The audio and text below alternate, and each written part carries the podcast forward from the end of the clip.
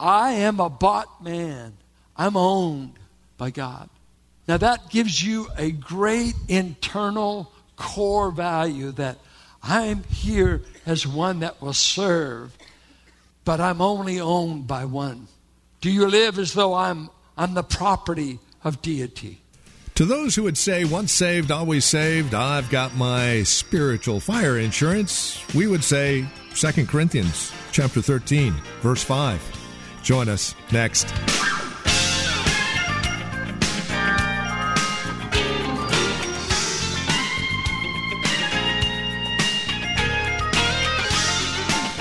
Hi there, and welcome to Truth for Today with Pastor Phil Howard, the ministry of Valley Bible Church, right here in Hercules. Our time today will take us to 2 Corinthians chapter 13 as we begin winding down our series in 2 Corinthians. Today's message is simply entitled The Peril of Self Deception. And it's easy to do. We can find ourselves thinking that all is well and all is right, spiritually speaking, in our lives. To which Paul would say, Examine yourselves, see whether you're in the faith. What does he mean by that?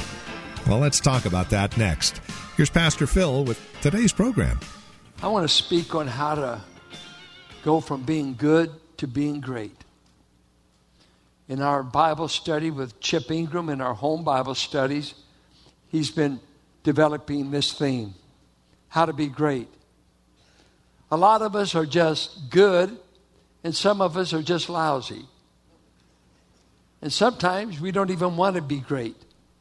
We've gotten in love with what we are, but you might be destined to be a lot more than what you're living right now. God may have greater things for you.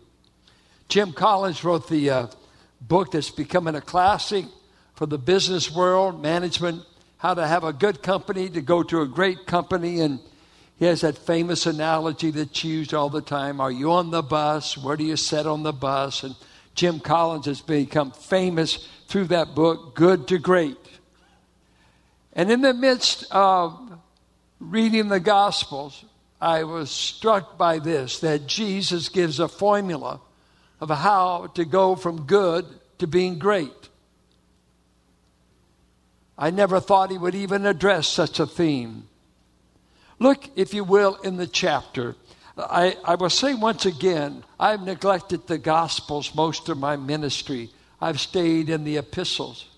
When I went to teach the Christian life, I went to Romans, Galatians, Ephesians, the epistles. I never hardly ever thought of the life of Christ as a model for our living because I saw Christ under the law. I saw uh, a dispensation that the Spirit had not yet been given to believers. And so I, but as I read Matthew 28 again, he said, Go and disciple the nations. And then I asked myself, What's your curriculum? What are we to teach them? Romans hasn't been written. Galatians hasn't been written. Corinthians has not been written. Revelation has not been written. And everybody talking about discipleship. Discipleship. Teach them what? Teach them everything I taught you and teach them to obey it. Do you ever start with the Gospels to teach people how to live for God? Something besides the Sermon on the Mount. I've been outlining all the lessons. I'm up to about 50 lessons from the Gospels that I never started people with before. And so I've been reading over and over the Gospels because I like to know more about Jesus. You can study Chronicles all you want and know all the Philistines and name them by name. I want to know Christ. And some of you are full of revelation. You ought to be full of the revealer. Christ. The book of Revelation is about Christ. The epistles are about Christ. The gospels are about Christ. Are you Christ like? Why don't you find out what he said? And so in my reading, I come to this Mark passage. First, look at the flow of Mark t- uh, 10. Look, he starts out telling them how you can leave a marriage partner. And he talks about divorce. And he said basically, divorce is against everything God has ever said he wants his people to do. It happens, but he's giving among the rabbis, they had different views. One view is you could divorce your wife for anything. The rabbinic literature, if she burnt the bread, you could divorce her. literally, that it was in rabbinic literature. Uh, you just and the man had the right of divorce, not the woman. And so he just say, uh, "This is over." Then there was the other school that was more conservative, and that school would say, "No, we, we ought to stay married." There's few exceptions, and Christ finally said, "The only exception that would break up a marriage and give a right of remarriage was marital unfaithfulness." You form another covenant, you break covenant with your wife, you formed a one flesh union with someone else. You have that right to remarry, and we advocate people forgive and go on. But he deals with that, and then the matter of little children come up. The little children want access to him. The disciples despise them, push them away. Jesus rebukes them. There are no little people in God's eyes. There are no little people in God's eyes. And he said, unless you become like a child, and he did not mean childish. Many of us are much of that. But he means childlike, which is humility and trust. A child trusts normally, they just trust. Then he talks about a rich young ruler that basically, and he says he loved this young man. But he gave him this option to follow me. I'm going to test whether you would follow me. And to follow me, I know what you love the most in life is money. So I'm going to say this. If your eternal destiny is based upon me or money, which one will you trust? And the rich young ruler said, I'll take money. And the principle is this if you won't follow Jesus in time, you won't follow him for eternity. If you're not naming him now, you won't claim him then. Right now is the time to follow. So the boy goes away, and Jesus felt grieved for him because he wouldn't make the trade. I'd rather keep what I've got and lose Christ than to give up anything to follow him. And that's what we call cheap discipleship today. Discipleship that costs nothing, discipleship that is cheap and is American and is a thousand miles from the Bible. Quit being cheap Christians. Quit being American Christians. Become biblical Christians. Then, in the middle of this, Christ, for the third time, mentions that he's going to go to the cross. And the disciples are so amazed that in his body language, it says they were astonished and afraid. And commentators said there must have been something about the body language of Christ that he's like in full gait. I must go to Jerusalem. Let's go. Let's go. And, and so, wait, you just said that's where you're going to be killed. How can you go headlong into it? I must go. The, the clock is ticking. It's my time. They've tried to stone me. They've tried to throw me over mountains. They've tried one time, but God's time is now. I'm running towards the cross.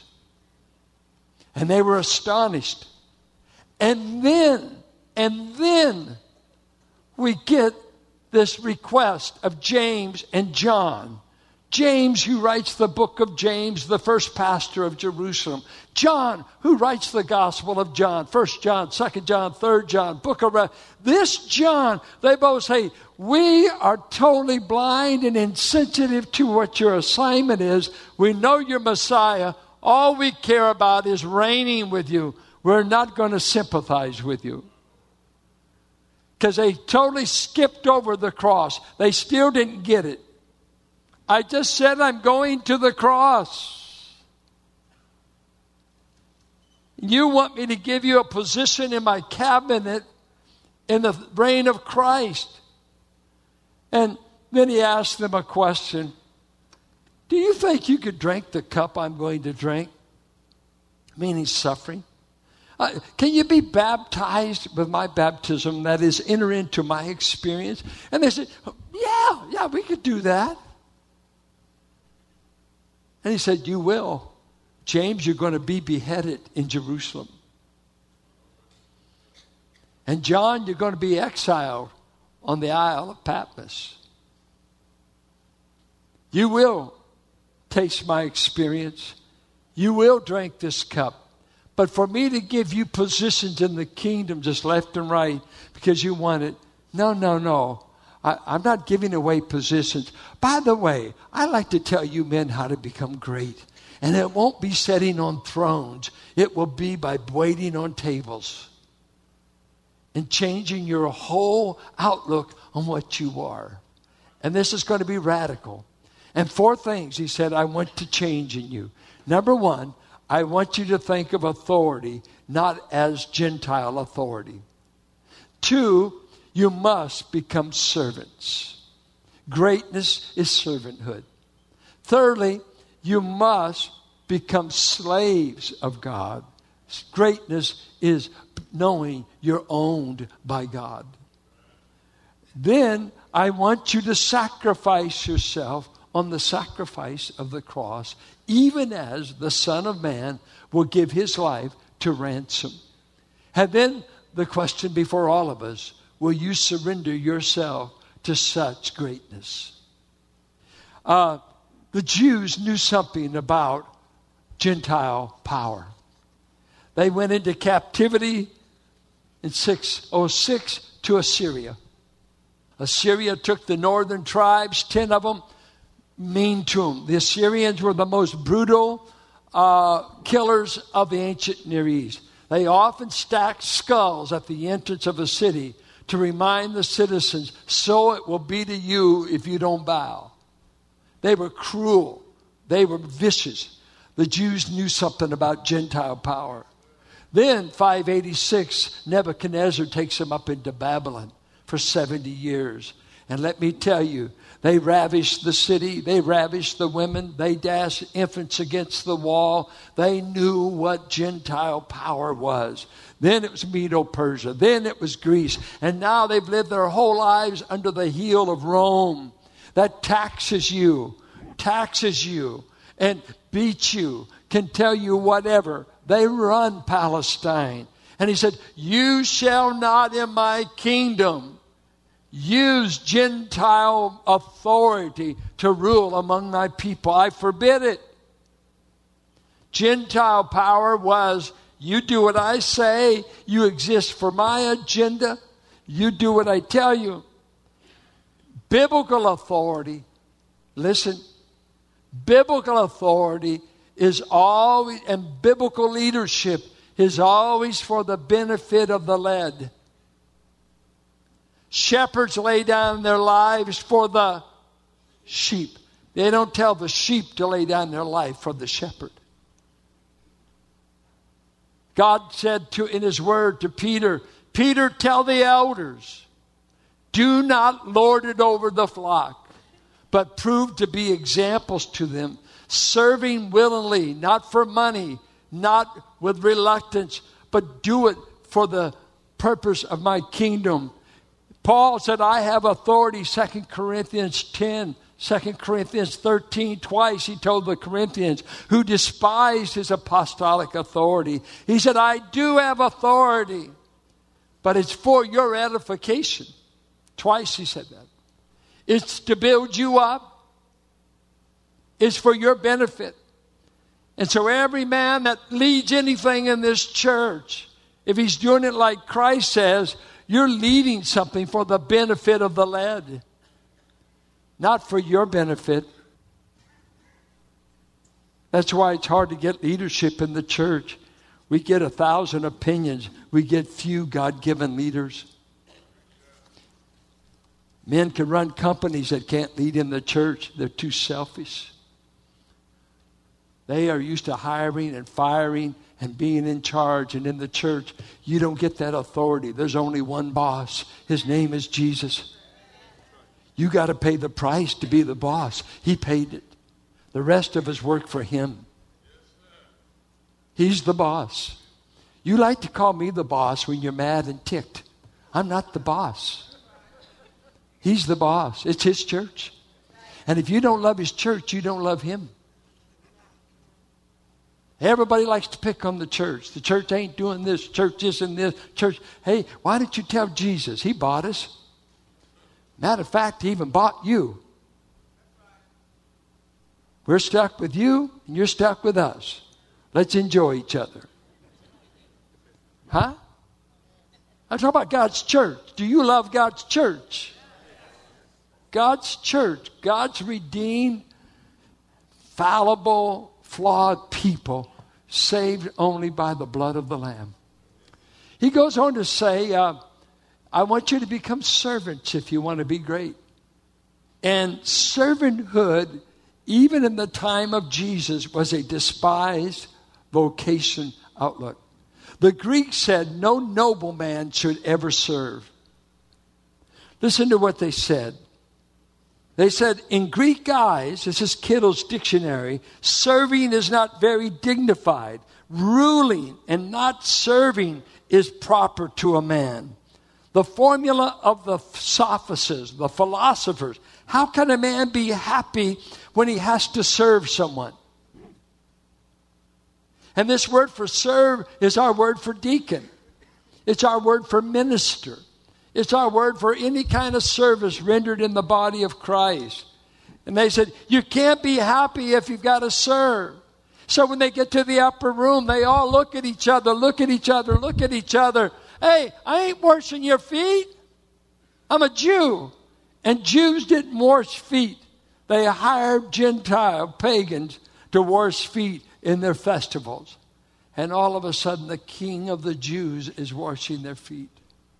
He's, you can hear the water being poured and the shock. They're so shocked. Peter says, By George, you're not washing my feet. My king is not washing my feet. I will wash your feet, Peter, or you'll have nothing to do with me. I'm not coming like another Nero. I'm not coming like Caligula. I'm not coming like Alexander the Great. I'm coming as the humble servant of God. That's the way Isaiah painted him, the suffering servant of God. This is your Savior I'm talking about. I'm not talking about your boss in your company. I'm talking about your Savior. This is how he acted. And then the Jews, what did they think about serving? Listen to what Hess says. Though Judaism in the time of Jesus knew and practiced social responsibilities, to help the poor, it was mainly by giving alms. It was never by doing service. You paid somebody. You'd give the alms at the temple. Pay somebody to do that. I'm not going to get my hands there. I, I, no, no. Uh, that's against me. Uh, I'm not, I, I served long enough in Egypt. I'm not going to serve anybody else. Lowly service was beneath the dignity of a free man. And Jesus is telling them, You want to be great? You got to become a servant. I love what Manson said. In the kingdom of God, service is not a stepping stone to nobility. It is nobility. The only kind of nobility recognized in Christ's kingdom is servanthood. The Diotrephes that wants the preeminence. The man that has to have strokes and coddled and carried on beds of ease. This is not the Christ model. This is Gentile model. This is a pagan world model, not the model Christ gave. If you want to be great, you got to become a servant. Then he says something that is absolutely astounding and can insult you. He goes on to say you must become his slave. But before I, I leave this being a servant, I read a line where Gandhi said that his grandfather one time told him there are two kinds of people in the world those who take the work and the others who take the credit. Two kinds.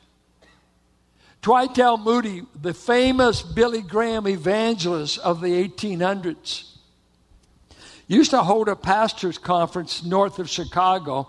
It was in Northfield, and that's where he had his Bible conferences and all that. Of course, he starts Moody Bible Institute, but he's the Billy Graham of the 1800s. Goes to Europe. They loved him in England, and and here was a man here was a man was nothing but a shoe salesman, shoe salesman, and uh, was so good. He, he never knew he could teach the Bible. Uh, he ran a Sunday school in Hell's Kitchen, uh, Chicago. And he paid a man, he rented a bar, and he paid a man to be a Sunday school teacher for ruffian little hoodlums in Chicago. He shows up one week, and this man doesn't show up. So Moody's left to teach the lesson.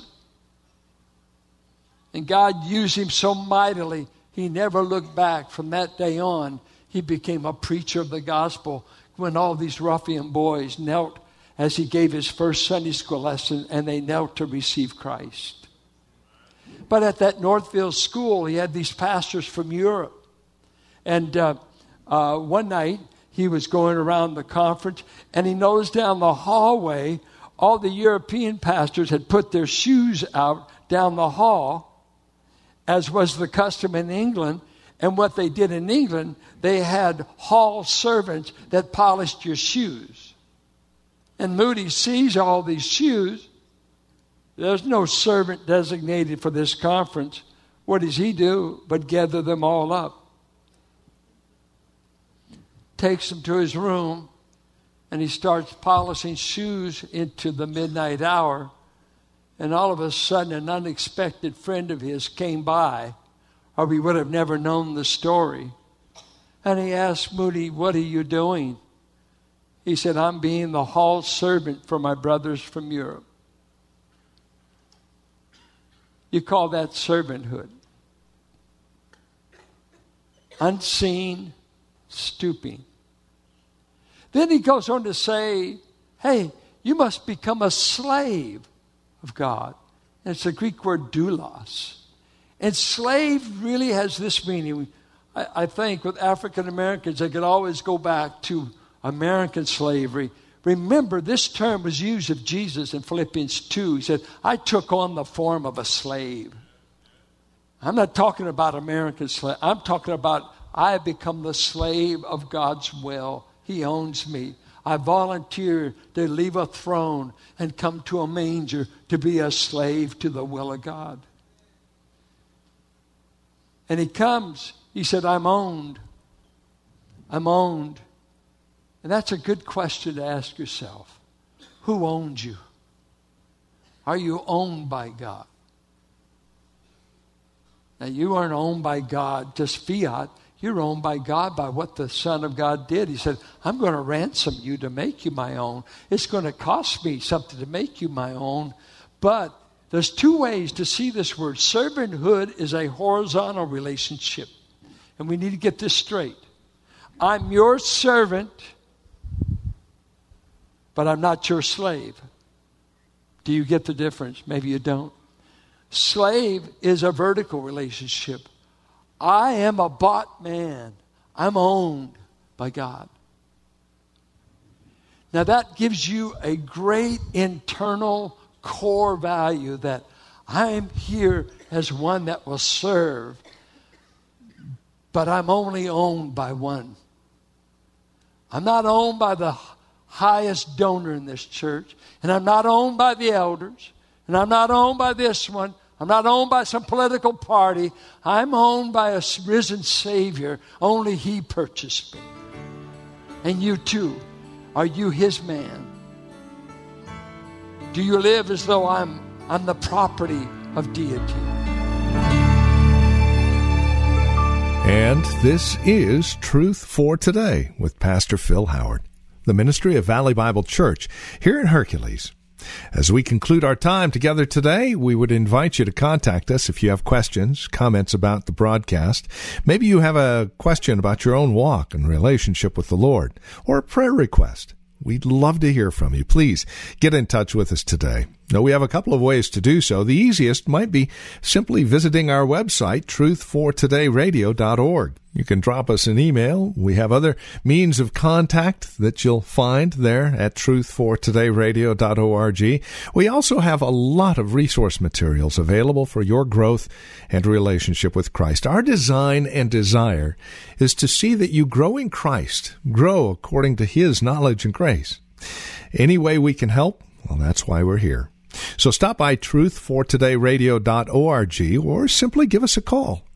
855 833 9864. Again, you can reach us at 855 833 9864.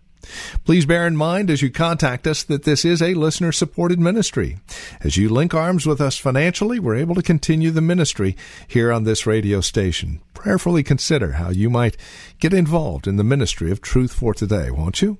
855 833 9864 or write to us. Our address is 1511 M. Sycamore Avenue, Suite 278, Hercules, California. The zip code is 94547. And that website, once again, truthfortodayradio.org. It is a pleasure spending time with you in God's Word. We trust we'll see you next time we get together for another broadcast of Truth for Today with Pastor Phil Howard.